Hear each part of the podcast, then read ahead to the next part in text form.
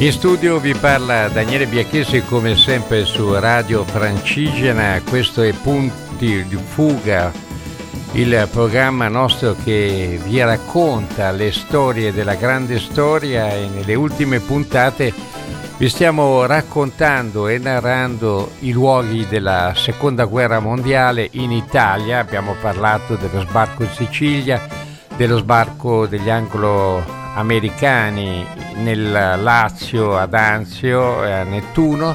Abbiamo parlato della micidiale, incredibile storia della battaglia di Cassino e oggi iniziamo con l'insurrezione di Napoli, una delle pagine più importanti della storia del Novecento.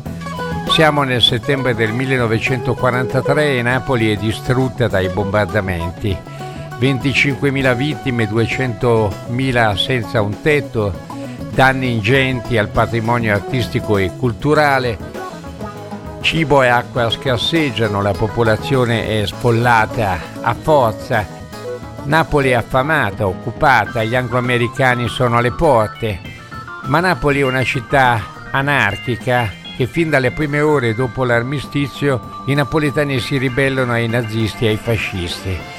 Il 9 settembre in via Foria soldati e agenti di pubblica sicurezza catturano una ventina di tedeschi a bordo di un autoblindo. Lo stesso giorno i cittadini si scontrano con i nazisti al Palazzo dei Telefoni, mettendoli in fuga. Il 10 settembre impediscono il transito di alcuni automezzi tedeschi in piazza Plebiscito e si contano i primi sei morti, sono tre marinai e tre militari nazisti.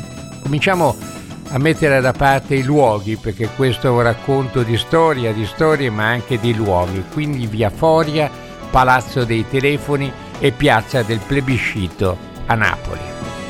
Il colonnello Walter Scholl è un prussiano che odia l'Italia. Il 12 settembre 1943 assume di fatto il comando di Napoli e dichiara lo stato d'assedio, il coprifuoco e la consegna delle armi. C'è un comunicato alla popolazione in cui Scholl impone lo stato di eccezione e dice che ogni singolo cittadino che si comporta calmo e disciplinato avrà la sua protezione, che chiunque però agisca apertamente o subdolamente scritto in questo comunicato contro le forze armate germaniche sarà passato per le armi. Inoltre il luogo del fatto e i dintorni immediati del nascondiglio dell'autore verranno distrutti e ridotti a rovine e poi ogni soldato tedesco ferito e trucidato verrà rivendicato cento volte, quindi con la repressione. Ordina poi il coprifuoco dalle ore 20 alle ore 6.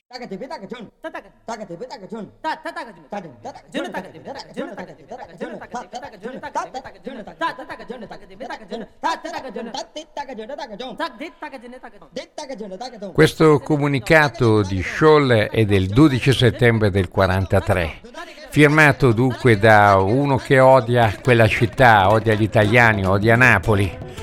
E infatti i nazisti saccheggiano, distruggono la città, la loro furia travolge ex militari dell'esercito italiano, cittadini inermi e raggiunge il culmine nell'incendio dell'università. Gli edifici vengono dati alle fiamme, la popolazione è rastrellata per le vie, costretta ad assistere all'esecuzione pubblica del marinaio Andrea Mansi di Stanza Rovello sulla soglia dell'università, lungo corso Umberto I, detto anche rettifilo.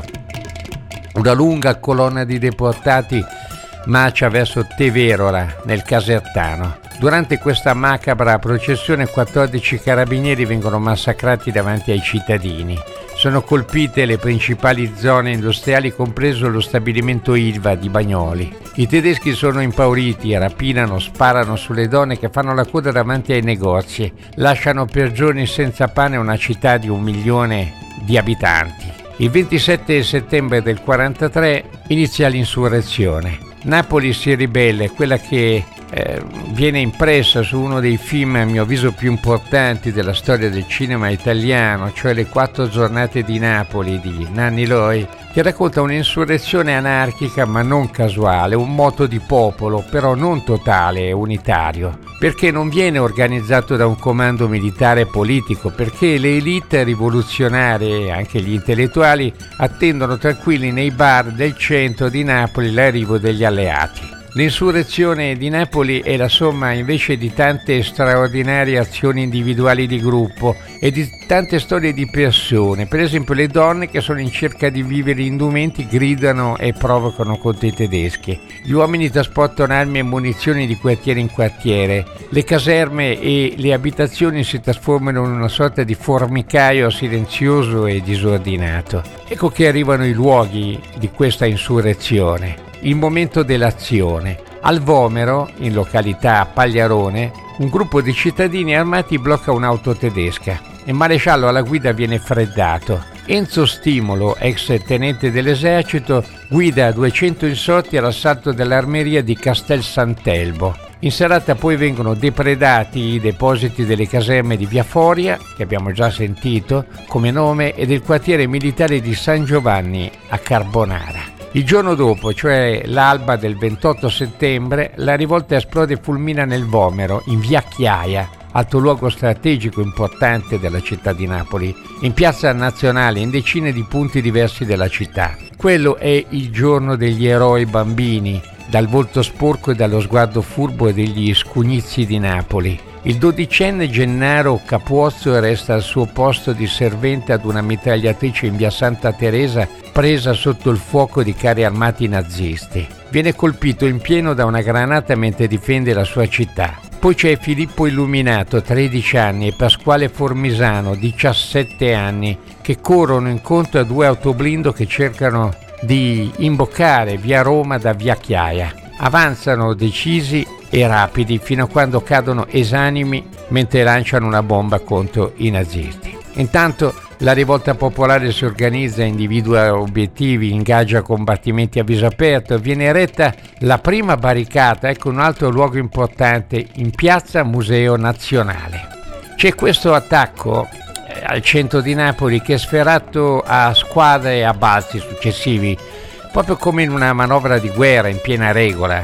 E dopo la furia popolare arriva un violento uragano che obbliga la sospensione delle operazioni e nella notte del 28 settembre il nemico perlustra le strade a caccia degli insorti. Il 29 settembre si registra il culmine dell'insurrezione napoletana.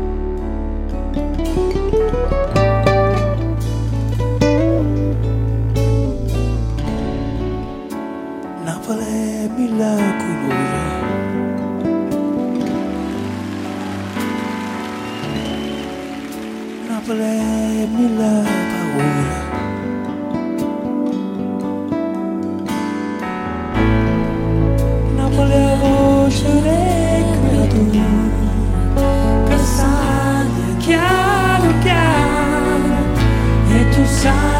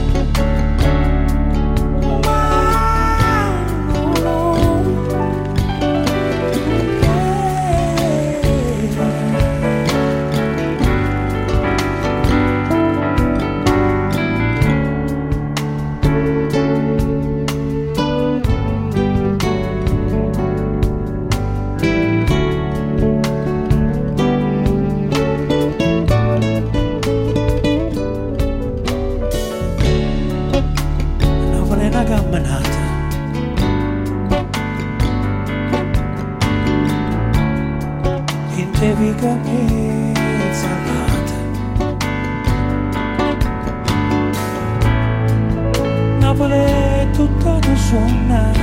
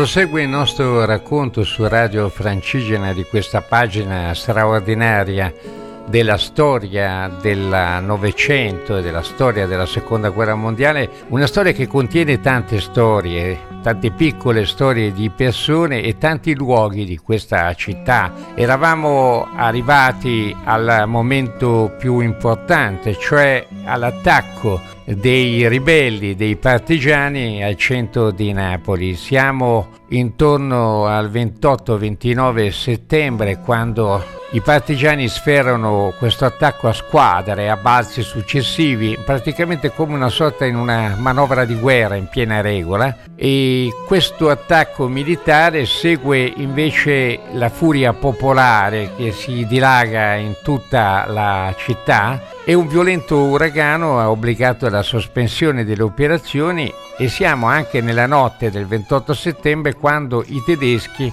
stanno perlustrando le strade a caccia degli insorti, ma non li trovano. E il 29 settembre di mattina si registra il culmine di questa insurrezione eh, napoletana. Il centro di tutto è ancora il Vomero. Lo avete sentito più volte nel nostro racconto, nella prima parte, dove si costituisce il comando partigiano su iniziativa di Antonino Tassi. A Vomero è uno dei luoghi più ambiti di Napoli e certamente più spettacolari, dove eh, si gode un panorama eccezionale, dove ci sono case molto costose, un quartiere mm, diciamo ricco, o comunque lo è stato per lungo tempo eh, e lo era anche al tempo di quella insurrezione. E poi ci sono i rioni eh, che fanno di Napoli il grande colore, il grande sapore, eh, il grande centro di quel luogo, dove emergono i cosiddetti capipopolo. Per esempio a Chiaia c'è Stefano Fadda, in Piazza Dante c'è Ezio Murolo,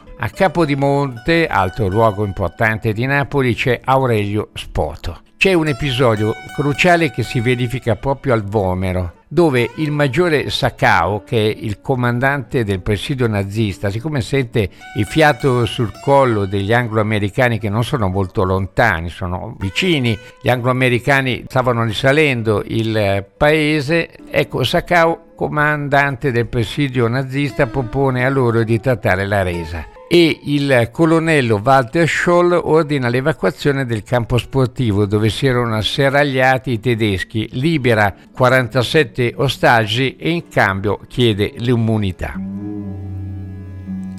Siamo il 30 settembre dove i nazisti finalmente sgomberano la città ma il nemico, lo ricordo, si lascia dietro una lugubre scia di sangue e di rappresaglie. Ci sono gruppi di guastatori che massacrano alcuni giovani in località Trombino. Alla Pigna, nella masseria Pezzalunga, si ingaggia l'ultimo combattimento delle quattro giornate di Napoli, con violenti corpo a corpo mentre risuonano le fucilate in via Duomo, via Settembrini, piazza San Francesco. Il primo ottobre del 1943 i tedeschi apriranno il fuoco con un gruppo di bombarde piazzate nel bosco di Capodimonte, ma è l'ultimo atto perché proprio in quegli esatti minuti i primi carri armati anglo-americani entrano nella città che però è già stata liberata dai napoletani.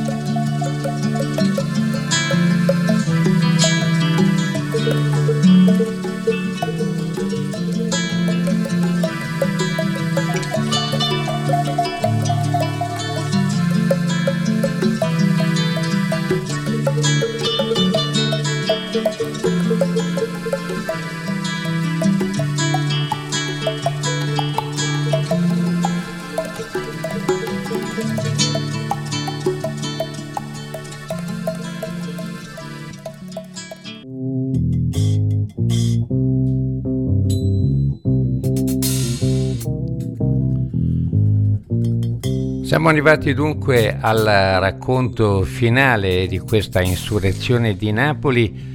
Solo poche parole per dirvi qual è il piano successivo e ricordandovi che il Punto di Fuga è un programma di Radio Francigena in studio Daniele Biacchessi che vi conduce ogni settimana nei luoghi della storia o delle storie che attraversano la grande storia. Abbiamo intrapreso questo viaggio così come avevamo fatto alcune settimane fa, alcuni mesi fa, con le trincee della Prima Guerra Mondiale, a raccontarvi i luoghi della Seconda Guerra Mondiale.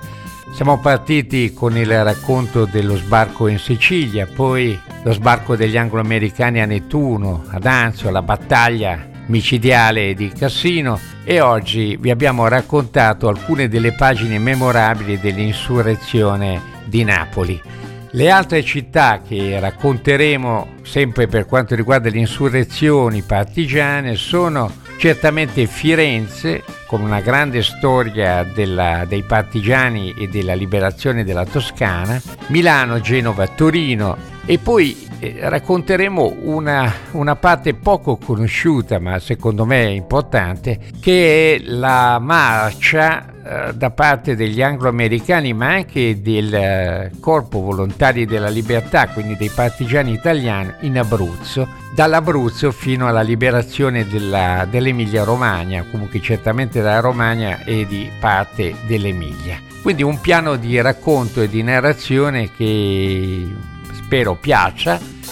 Vi do la mia mail che è biacchessigmail.com se avete domande particolari su quello che vi stiamo raccontando e anche luoghi da uh, proporci per uh, nuovi racconti. Hanno suonato per noi oggi Franz Zappa, Shakti, Pino Daniele, Tony Esposito e questi Napoli Centrale, eh, naturalmente parlavamo di Napoli con Sotta Suttana con cui vi lascio in sottofondo James Tenese e la sua mitica band jazz rock a risentirci la prossima settimana naturalmente su Radio Francigena.